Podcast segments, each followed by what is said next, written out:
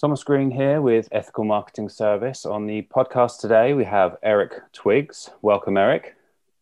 Hey, thank you. It's an honor to be on your show. It's my pleasure. Would you like to take a moment and tell the audience a little bit about yourself and what you do? Yes, I am your procrastination prevention partner. I'm the author of The Discipline of Now, and I'm the host of the 30 Minute Hour podcast. And as far as what I do, I help entrepreneurs and executive leaders to ditch their excuses, to beat procrastination so they can make more money, get more done, and feel more confident. Well, that's uh, there's a few topics in there that are really worth I'd like to dig into. Um, I like the the one about discipline. I've spoken about that a, a, few times. Can you talk on what your approach to discipline is? So, so the good thing about discipline is that it is a skill that can be developed right? So I, t- I talk about procrastination and overcome procrastination, overcoming procrastination. And people often say, well, Eric, yeah, it's easy for you. you you're genetically predisposed to procrastinating. That, that, but that's not how it works. It's all about discipline. It's all about anybody can put certain habits in place to, to keep you from procrastinating. And, and that's really, that's the difference. That's the difference between me and somebody else that's out there. Over the years, I put certain disciplines in place. Now, the other side of that is that if I don't put those discipline, disciplines in place, I'm just as likely as anyone to slip and start procrastinating. So, what are some examples of the types of things you put in place? So, the most basic discipline is making an appointment with yourself. It, just this one thing has helped many people that I've worked with to overcome procrastination. And it's something that I do as well. Instead of saying that I am going to write a blog post this week, I'll say that on Wednesday at one o'clock, from one o'clock to two o'clock, that is my creative time where I'm going to write my blog post. And I put it on my calendar and I set a reminder. And I found that when you make an appointment with yourself, the chances of you actually doing that thing go up by like 80%. Because what, what was happening to me before was, oh yeah, I'm going to write a blog post this week. And before you know it, it's Friday at 5.30 and I haven't written anything. Yeah. So, um, and I suppose if people ask you, you know, can you do this at that time?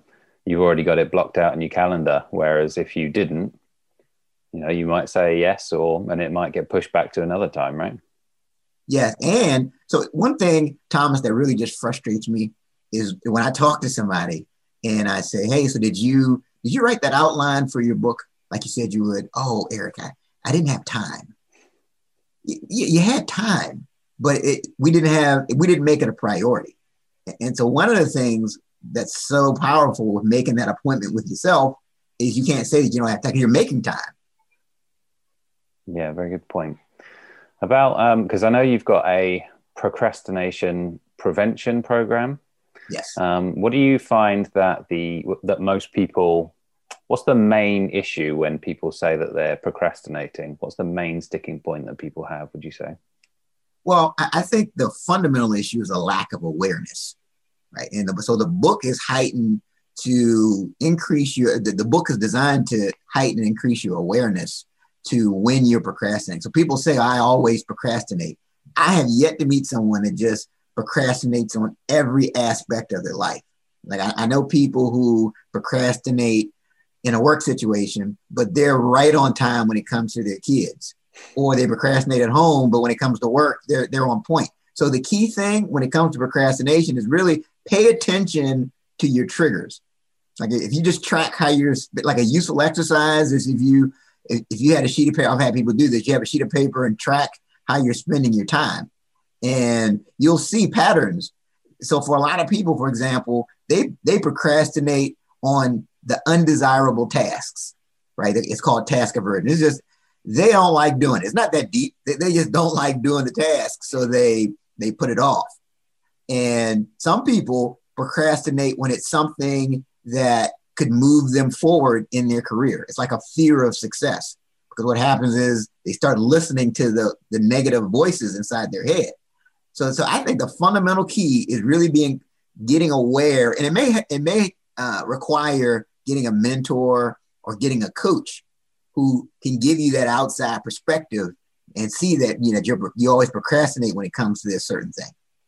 It sounds like there could be multiple reasons why someone may not do that. So it, you alluded to, you know, they may not want to do it in the first place because they're like they're not engaged with it. And if they did do it, they might be more successful, and that voice is telling them that they shouldn't be successful. So it's almost like a compounding thing. Sounds like to me. Oh, sure. Interesting. And um, uh, coming back to what I said about what's the what's the thing that you um, recommend regarding the appointment that you said. Is there mm-hmm. another thing that you would recommend regarding procrastination? Yes, I, I call this the Twiggs top five.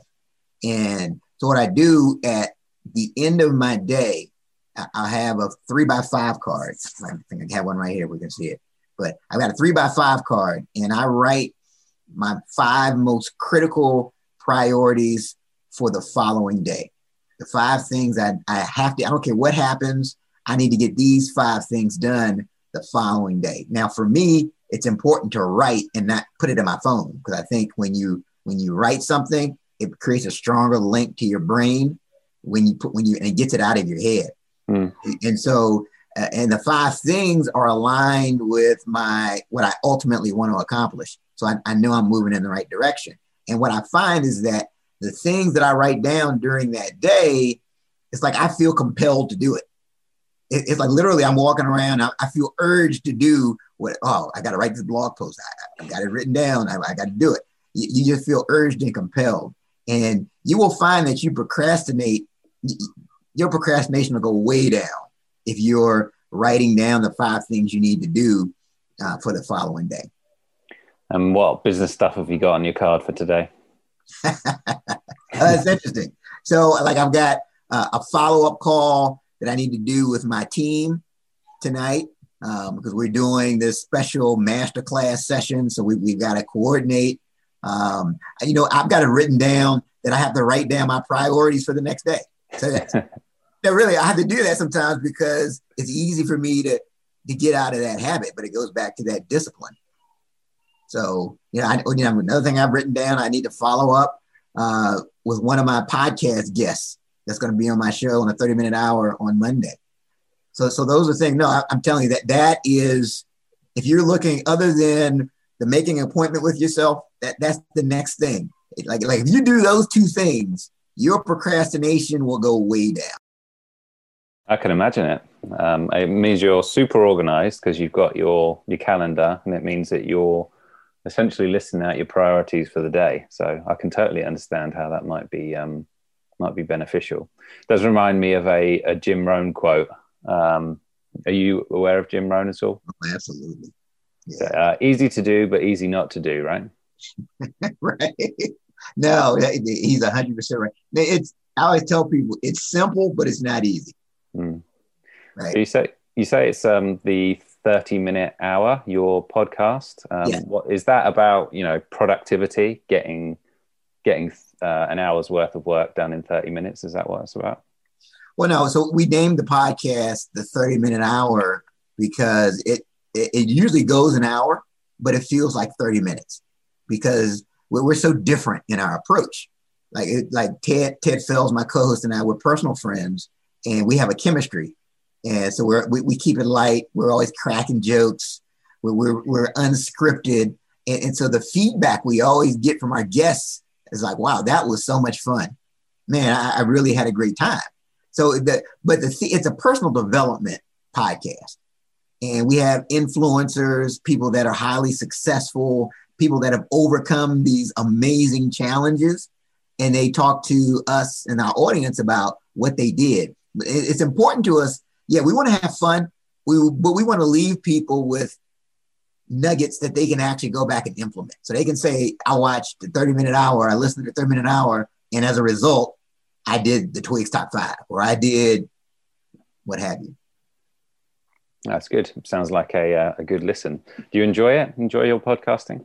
I do. I, I, I always like. I'm surprised at how much I enjoy it because the funny thing is, like, for years, people were suggesting that I start a podcast oh, Eric, you'd be great. Man, I'm telling you, that's the way. To, and I'm like, and, and I would always say, I, I just don't need something else to do. I don't. I, I've got. I'm too busy. I don't need one more thing to keep up with.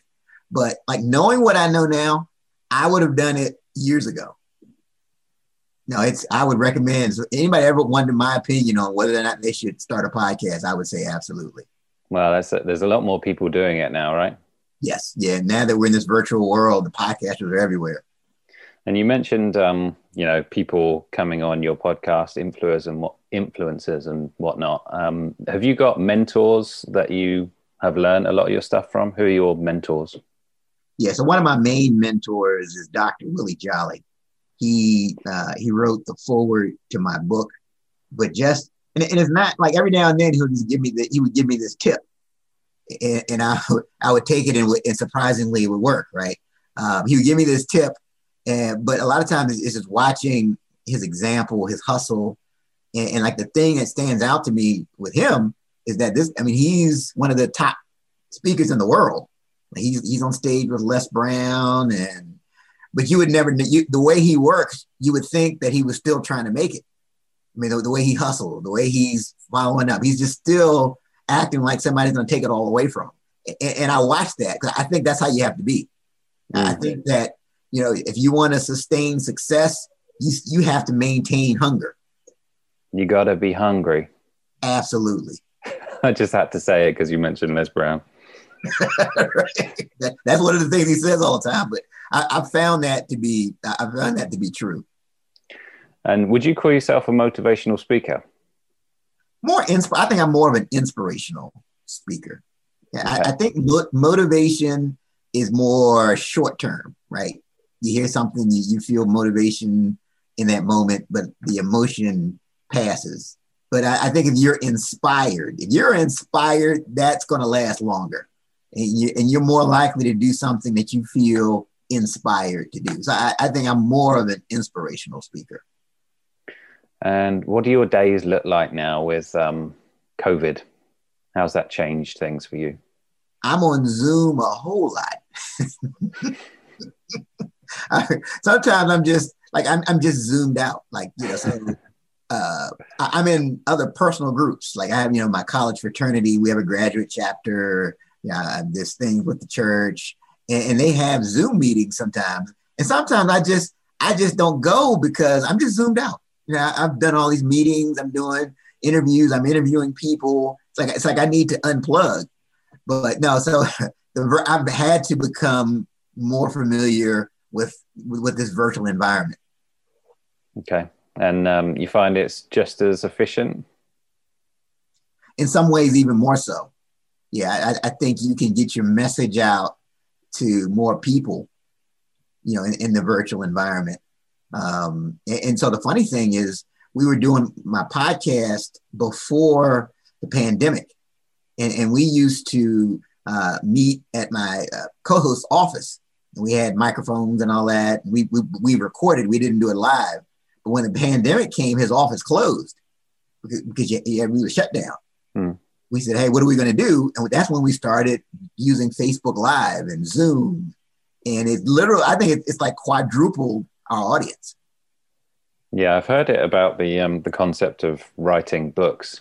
So like you can spend a year or two on a book or something and reach you know however many people you sell your book to or you can put out a, a youtube video or um, a, a, podcast as you say and reach you know the in the same afternoon you could reach almost just as many.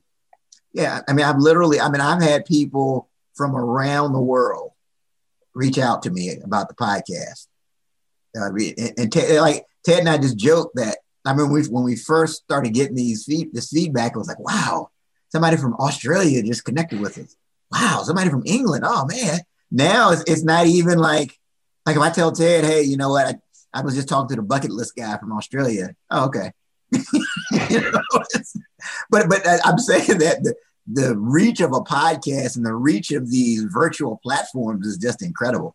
Can you talk to me about the urgency of now? So the, the urgency of now is it's one of the the presentations uh, that I do. And, it, and it's really, I, I was inspired by Dr. Martin Luther King, where he says, he, he says, this is one of my favorite quotes of all time. Yeah, we are faced with the fact that tomorrow is today. We are confronted with the fierce urgency of now. Like, like that's, that's like the most profound quote. And it really speaks to you, you think you have all of this time. You, you think, oh, I can just do this down the road, but you don't. So you really have to treat now with urgency. And so I, I do a, a, program where I talk about that, and I, and I tell story. I have I have all kinds of stories of people I've worked with who thought they had all this time and they tragically passed away, and leaving everybody in a scramble. And and, and sometimes when I go through these types of experiences, I'm I'm kicking myself like you know what I would have pushed even harder.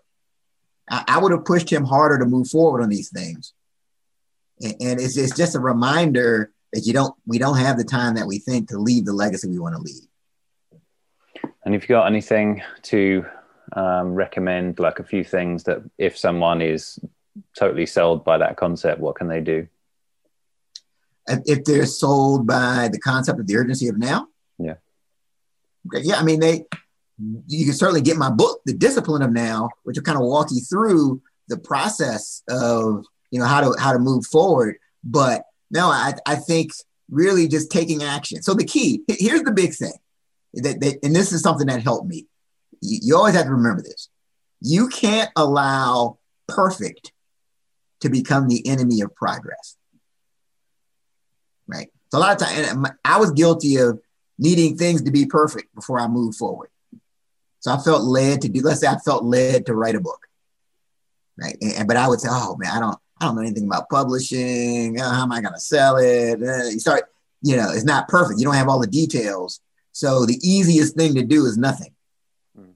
right? But nothing, then years go by, you still haven't written your book. So the key is what, what can you do?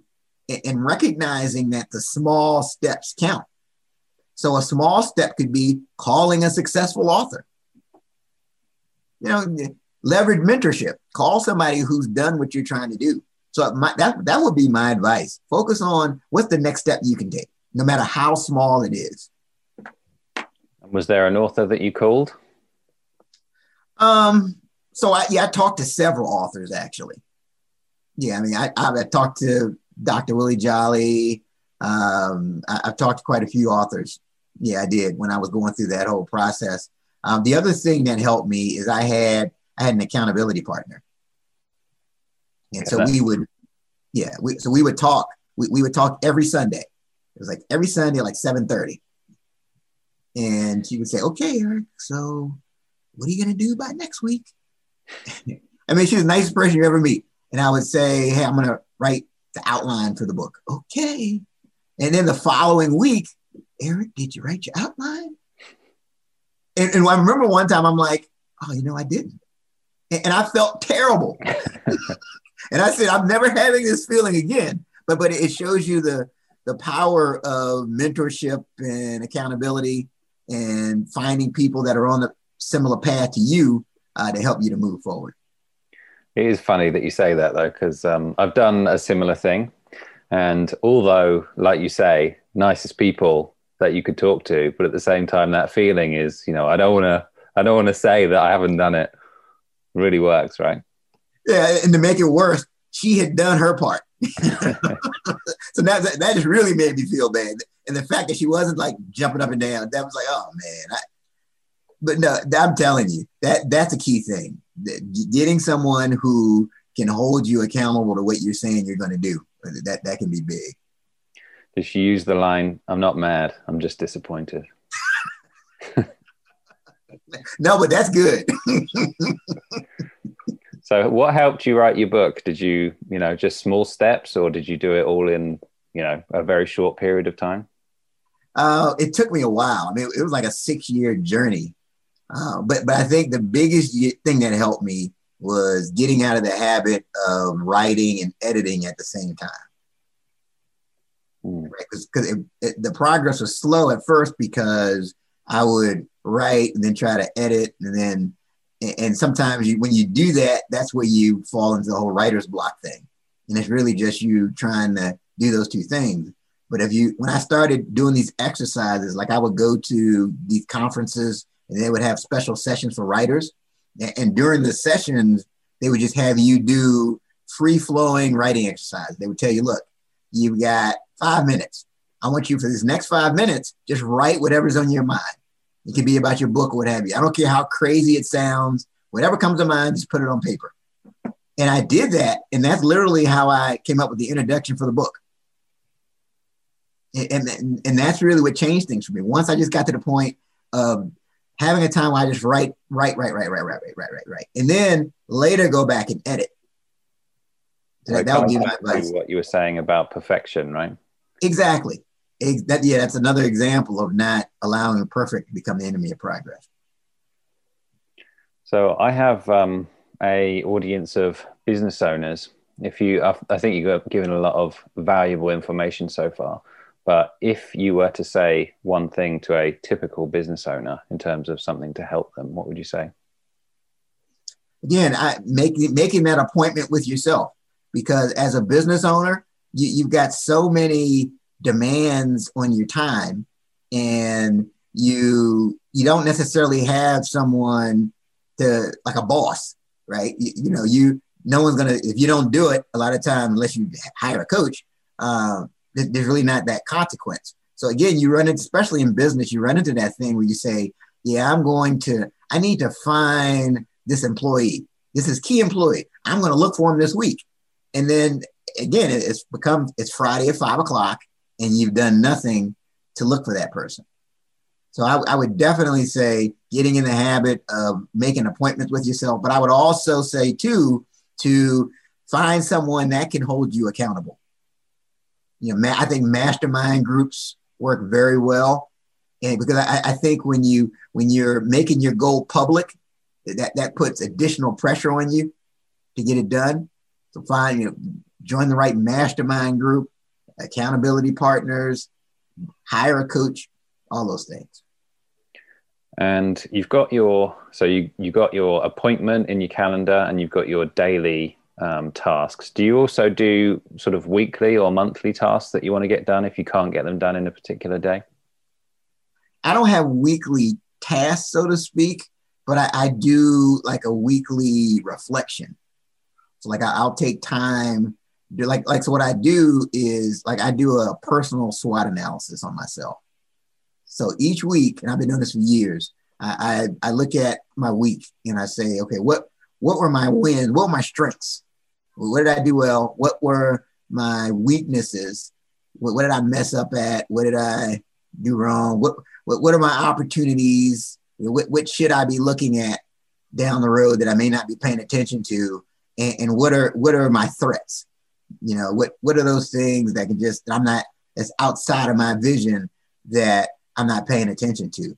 So a lot of times through that exercise, there are some weekly things that come up you know, oh, you know, as far as opportunities, I need to follow up with this podcast. I need to blah blah blah. So, so that's kind of where the weekly focus comes in. Reminds me of um, Brian Tracy advocates a what did you do well and what would you do better. Um, is that kind of kind of what you mean? Oh, for sure, for sure. Like, like there's this book I'm reading.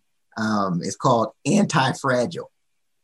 It's by a guy by the name of Nassim Taleb, and the premise of the book is that like when things go wrong, you know, so it's like the opposite of being uh, a fragility is anti-fragility, which is you get better from the adversity, right? You, you actually benefit from failure. So I think like that habit of checking out, okay, what did I do well? What, what did I mess up? When, when you when you have that level of focus, you start to become anti-fragile, right? So you, you start saying, okay, yeah, I'm, yeah, I, I missed this appointment. So now I'm going to start making an appointment with myself and I'm going to put it on my calendar so that never happens again. Have you um, run into any of David Goggins' stuff yet? Oh yeah, his videos and. well, it makes me think when what you just said makes me think of uh, callousing the mind. Yes, yes, yeah. He's. Um, I started following him when I ran a marathon back in 2017, and he's run like these ultra marathons, like 40 miles, 50 miles. But, it, but he's up to 205 miles now, I think. That's just crazy. That's what I'm like. I'm not doing that. I like David Goggins, but I'm not doing that. yeah. You don't. You're not. Uh, you don't want to callous your mind that badly. There's some other I- way to do that. Right. I have to come up with something else. So we always ask near the end of a podcast, um, what are your business goals? My business goal, my ultimate business goal is to help 10 million or more people to move in the direction of their ultimate goal. That, that's really my, my ultimate thing. And there's a lot of ways I do that through the books, through the podcast. I, want to reach those 10 million or more people. You know where you at? Where you're at at the moment? Not at 10 million yet. I probably I probably need to figure out a way to get an exact count. But I mean, just uh, thousands and thousands. I mean, just through you know the internet and all these different mediums. Well, it's, And- it's a ahead. specific goal, which is good. Some people, when they give the answer, it's kind of like generalized. You got a specific goal. Have you got a date on it? Well, I would I would say within the next five years. Okay. Yeah, I just I try to think in like five year windows. So I, I think that's a long enough time. So I, I'm thinking within the next five, and I, I just think it's, it's extremely possible. Oh, definitely possible with the internet, right? Oh, sure. Well, um, thank you very much for all the information. I think it's been a good talk, and you're welcome anytime. Where's the best place for people to find you? They can go to my website, thedisciplineofnow.com, and they can pick up a copy of the book. It's in the, the book is The Discipline of Now 12 Practical Principles to Overcome Procrastination. It's in audio, paperback, and ebook format as well. Okay. Eric Twiggs, thank you very much for being on the podcast. Thank you for having me. All right. Speak to you soon. Thank you.